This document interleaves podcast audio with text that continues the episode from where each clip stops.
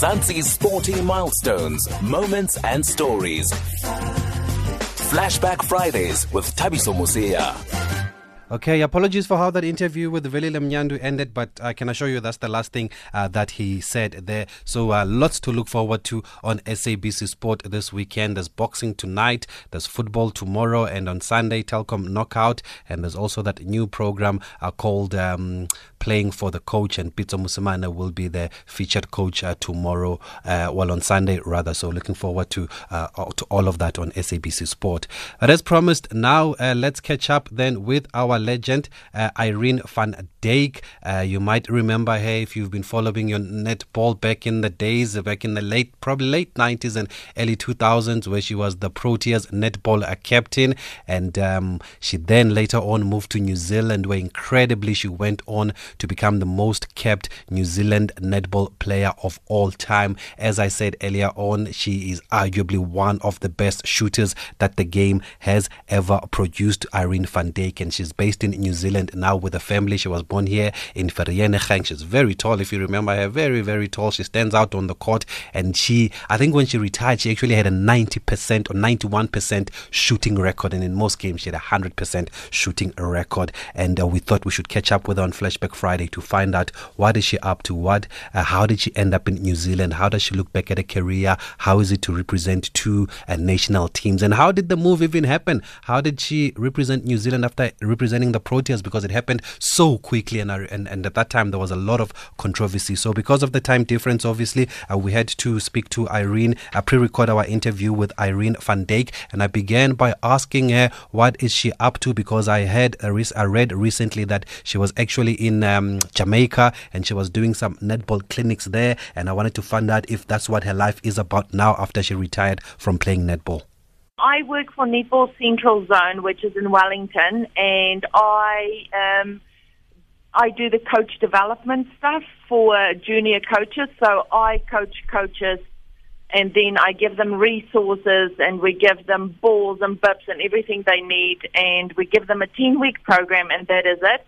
So what I've done in Jamaica and what we are doing in the Pacific Islands is I go under Netball New Zealand's umbrella, and we um, we had to get permission from the Ministry of Education to deliver it to the teachers in these schools, and then they use it as the part of the PE curriculum. They use the netball drills and skills um, to incorporate that into their curriculum. Oh, sounds great. Are they specific netball clinics, or is it more life skills also? No, it is specific netball clinics, and it is for the teachers, so they they they don't, you know, they don't have to go and think about what they're going to do for PE today. They've got every session, so there's ten sessions in the booklet, and um, everything is worked out for them. What they what they what the skill is that they're going to work on, what the errors could be that the kids are going to to make, and then um, make sure that you teach them the right way.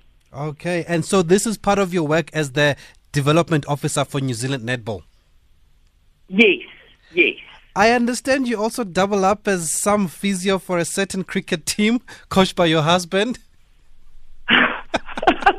yes, yes, I am the manager of the women's cricket team in Wellington. So um, cricket season is just about to kick off, so it is quite exciting. We've got our first pre-season game on Monday, which is a public holiday here in New Zealand. Ah, that sounds great, Irene. It seems like New Zealand has been very good to you. You are one of their greatest sportswomen ever. Is it something that you've now embraced considering where you come from?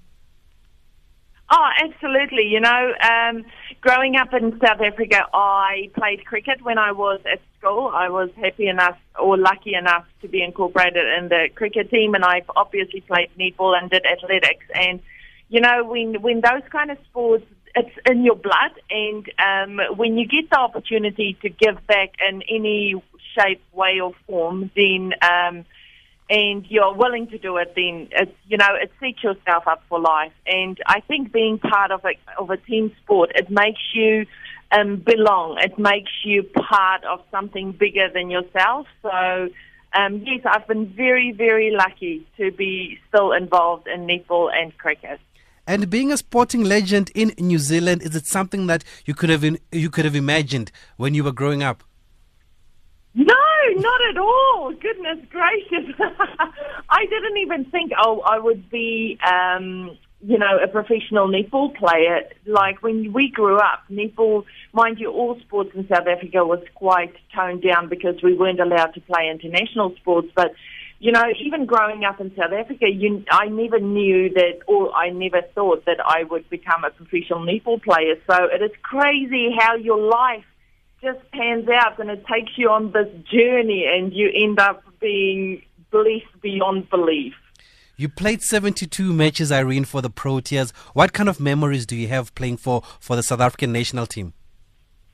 Oh, I've had incredible memories. Um, the first one that springs to mind is in 1994 when South Africa was allowed to play international netball, and our first trip was to England, and we had to play eight tests, five against England, and then we played Northern Ireland, Wales, and Scotland, and um, we won all eight our um, international games. And then the next year, preparing for World Champs, mm. um, which was in Birmingham, you know, we came away with a with a with a silver medal, which was just incredible. And then after that, we had the opportunity to meet Madiba in person, and that was obviously another highlight of my life.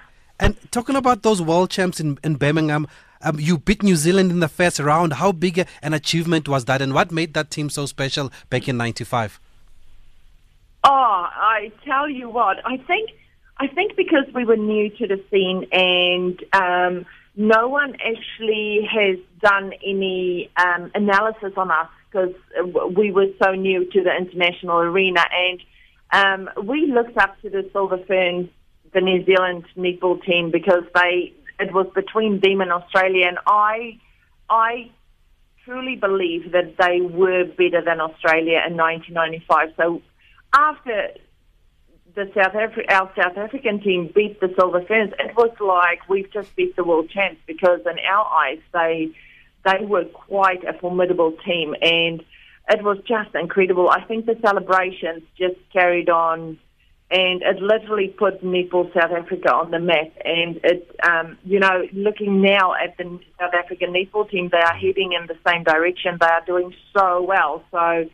Um, yeah, it was just it was fantastic, and I think the the good thing too was the the group that was in that were playing in 1995 we still are in contact probably once or twice oh. um, weekly because we have a WhatsApp group that we've created, and all of us are on there. And so the the the relationships are still going really, really strong. That's great to hear. And at that time you were playing here in South Africa, how was the game run? Because we know that there are few challenges that the sport still faces up until this day, or has it always been the same challenges? Oh, it's always been the same challenges. You know, like the male sports dominate yeah. the um, TV coverage, and um, thankfully for radio and newspapers who actually take um, women's sports to the next level, because I personally believe that, um, you know, radio and newspapers and the written um, media takes netball to the next level, whereas um, it's, it's obviously still with, with um, male-dominated sports, it is still the TV coverage that that gets the the biggest thing, and it's it's all over the world. I think it's all over the world. It's the same battles that um, female sports are facing. Now, after 72 caps for uh, the Proteas team, you decided to go over to New Zealand. How did that move come about then? Um, I was asked, and after the 1999 World Champs here in Christchurch, I was asked to come for six months and play um, in the in the New Zealand domestic Coca-Cola Cup, and um, I agreed to it. And my mum came with me. And just before we were supposed to head back to South Africa, mum said to me that, you know, if you look at Bianca was only um, a few months old, like eight months or something like that, and she said to me, you know, for your future, where, where do you think your future lies? And it was just opportunities and that that opened up here in New Zealand and um, job opportunities because I didn't have a permanent job in South Africa because I was I am a, a full time. I was a teacher, but yes. in South Africa, you only had three month jobs, and my husband only had three month jobs, so. Um, we didn't have that work security, whereas here in New Zealand we had work security. I could play netball, you know, it's, everything just fell into place. And when your mother tells you that something is right, you know, it, it is right. Is. And when mum when mum said to me, um, you know, this is where the opportunities are. I I pretty much rang my husband and said to him to come over for a holiday. So it was then a bit of both career move and a family move. Oh, absolutely, yes, without a doubt, yes, yes. It, it was that certainty of having a job, you know, and you don't have to worry every three months. Am I going to get renewed? You know, are things going to change? How is it going to change? So it was it was knowing that that you have a job. And then did you realize that you could, um, in, no, in, in, in no time, represent New Zealand? Were you aware of what the rules were saying at the time? No, I had no idea. So it was because of me that the rules at the International Netball Federation has changed. Yes. Because no one before before I made the move, no one else has made the move. So all of a sudden they realised, well, we don't have a rule in place for if people want to move to another country that you know, they need to stand down or anything. So because there was no rules, I could start to play for the Silver straight away. Yep. And um, after I, I made the move, that's when they brought in the rules that you have to, if you played a world champs, that you have to stand down for a four-year period before you can represent another country. Because I think at the time they said you just can't play for two countries in the same year. Was yes, that the rule? In the same calendar year, yeah. In the same calendar year. And there was a bit of yeah. controversy. How did you take that, that controversy? Was it directed at you or was it directed at, at the rule makers? Oh, no, it was directed at me. yes, there was a bit of controversy um, because, you know, in, in New Zealand, netball is quite big and it has a massive following, and we are lucky enough here in New Zealand that it is televised. Um, every game you play, every um, you know, everything you do is recorded. And um, I've done a few interviews where the where the presenters were asking me, "Do I realise I am taking a child who's lived here their whole life? I'm taking oh. their spot. I'm I'm crushing their dreams and things like that." But I think um, they started to change after they realised that I wasn't here only for a year. You know, uh, I think after they realized that this is a lifestyle change, this is I'm bringing my whole I'm bringing my whole life here, and this is how I'm going to live for the rest of my life. I think after we've made that clear, uh, people started to change their attitudes towards me. Well, if you've just joined us, uh, we, we, are speaking to Irene van Dijk, former Proteas netball captain uh, who played 72 times for South Africa before going over to New Zealand to go play 145 matches for New Zealand's Silver Ferns. And we're catching up about uh, what she's up to now, um, how uh, does she look back at a time with the Proteas, and uh, how are things in New Zealand, and how does she look back at her career. So that was part one of our interview. And uh, the second part of our interview, then we are getting into now her being in New Zealand. And I started by asking her how the fans see her now after she's played 145 times for the nation because you heard uh, before uh, that she actually said that uh, a lot of people were not happy. I remember that controversy uh, that uh, when she represented New Zealand after just, I think it was in the same year after she'd moved to New Zealand and then she was able to represent New Zealand. Um, it was in, it was within the space of a year actually because as she said, as we said, that the rules at the time allowed you to play uh, for two countries uh, but it did it, it couldn't be in the same calendar year. So now the New Zealanders were not happy. They said she's taking the spot of a young New Zealand netball player. But after 145 matches, how do the fans see her now? Yes, they definitely do see me as a local now. So this is our 20th year here. Yeah. And um, yeah, it's oh, no 19, 19 years. So it is it's been it's been incredible, and I have had the most amazing career, and I have had the most amazing opportunities here. That um, you know, you you can only go on your knees and say thank you for giving me this opportunity because I've had the most blessed um, career. You are, of course, the most capped international netball player with 217 caps, Irene. Is that a big deal to you? Ah, it is massive because I can't believe I've actually played that many games. That is a lot of games to play. Um, yes, and you know, I've been very, very lucky that I haven't had any injuries throughout my netball career. So, um, yeah, I've I've had the most amazing run without any injuries. We spoke about your highlights with the SA team earlier on. You mentioned Birmingham. With New Zealand, you've won the World Champs, you've won the Com- Commonwealth Games twice, and uh, the Netball Series. Is is there anyone that's sweeter over the 14 years? How do you look back at those titles and that career? Um, I think one that stands out for me was is definitely the 2010 Commonwealth Games in Delhi. Where you were the flag Um, bearer. I yes, I was the flag bearer for New Zealand, and you know to lead the cream of your country out onto the international um, track was just phenomenal. It was, you know, it is it showcased all around the world, and it was it was a pretty amazing feeling to to be the flag bearer and to be asked to be the flag bearer. And then another the, something that added to that was we played the final against Australia, and after full time, it was a draw. So we went into overtime, and after overtime, it was a draw. So we went into double overtime, and it was a draw. So they said, well, you just play until whoever's two goals up. And we won that game, and it was, I think it was the longest game in history. It was like 92 minutes or something, but it was, I think that's what made it even more special. And in the same year, there was a lot of talk that you'd scored 32 from 32 in the semi-finals. That was a 100% shooting record. I know, yes, no. I was just lucky that my that my mid court gave me the ball and my goal attack gave me the ball. So yeah, I was pretty lucky. Are those also the same games, Irene, where you became the most capped player in New Zealand history? Oh, I don't know if that was the game. I think it could have been where not- you went over Leslie's 110 caps, Yeah. or you got to 110 there. And maybe can you just give us an idea how different are the structures in New Zealand compared to here in, in South Africa? Is the is the game is the sport professional that side?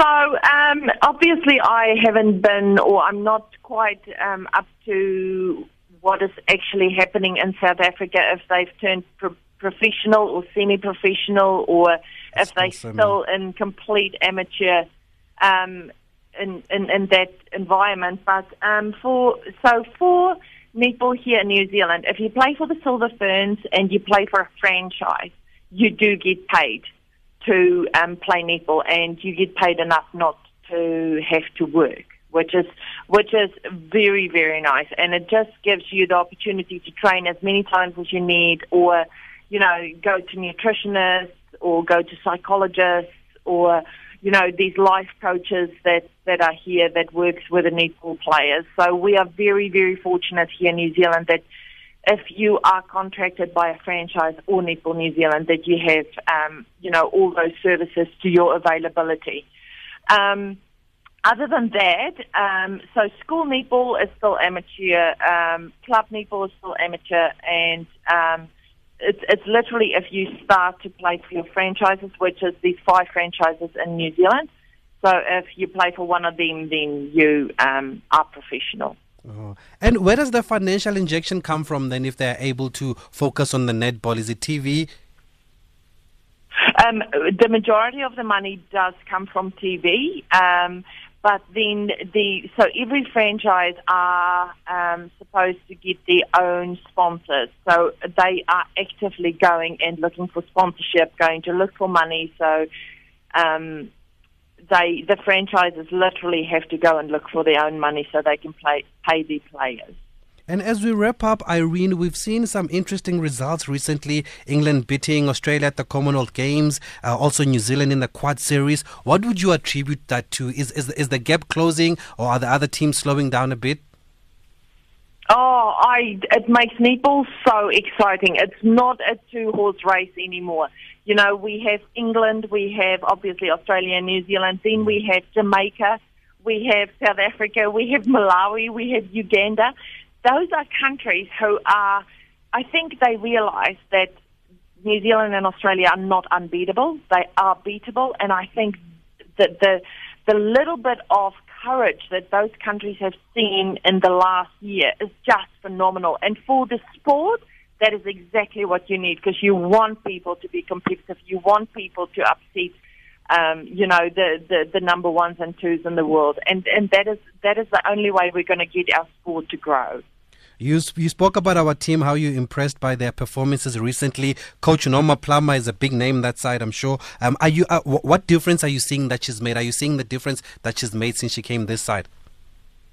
Oh, I think she is she is doing a great job, and I think what Norma does really well is she instills that belief that they if they play to the best of their ability, that they can upset any team. And I think that is that is the thing that was lacking in the South African girls. It's, it's they they are, they they've always had the skill. They've always had you know the heart.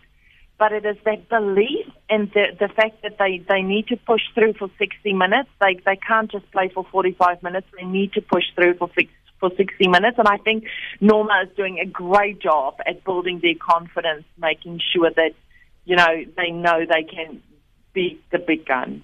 And we're seeing some of our girls now going overseas, playing in, in, in that UK league, playing in Australia also. Uh, that must be good also. And uh, is, is that the direction where the game is going now to be playing, to be able to play in these leagues overseas? I think it is vital for those those girls to go and play in those other leagues because you know they pick up all the the training, the way things are supposed to work, um, the intensity that they're supposed to train at. They pick all those things up and then they go back to South Africa and, and teach the rest of their girls how things are done. So I think it is vital, and I think it is vital that they play in England, Australia, and New Zealand to, to, to really just br- bring a blend of you know, the top three countries, what are they doing different? How are they doing things? And for, for those girls to pick, pick up on all those kind of things, and take it back to South Africa, I think it is priceless. And finally, Bianca, how is she? Is she playing? I heard she was playing at some stage. No, she um, yes, she is. She she was in San Diego, and she studied and she rowed there. So um, she finished in the middle of this year. So she is back home at the moment. And um, yes, so she will start playing netball again next year. She's quite excited about it. Uh, that's great stuff. Send our regards to your family, Irene. Thank you very much for finding time to speak to us. We really appreciate it. And we use this uh, feature on our show just to educate the young ones about our sporting heroes. And you are one of them, definitely. And we wanted to give you the respect that you deserve. Oh, you are wonderful. This was a fantastic interview. I really appreciate it. And you asked some really good questions. Thank you, Irene van Dijk, joining us all the way from New Zealand. Now we know what she is up to. What an incredible story. What an incredible uh, journey. I don't know if it can ever be done again that somebody can play for two different national teams and play so uh, many matches for the national team. As I've been mentioning all along, I think it's just incredible that she went on to play 72 games for the Proteas and then she went on to play 145 games for New Zealand. So with 217 international caps, she is the most capped netball international player of all time, Irene van Dijk, and we're still claiming her. She's still one of ours. She was born in Vereeniging.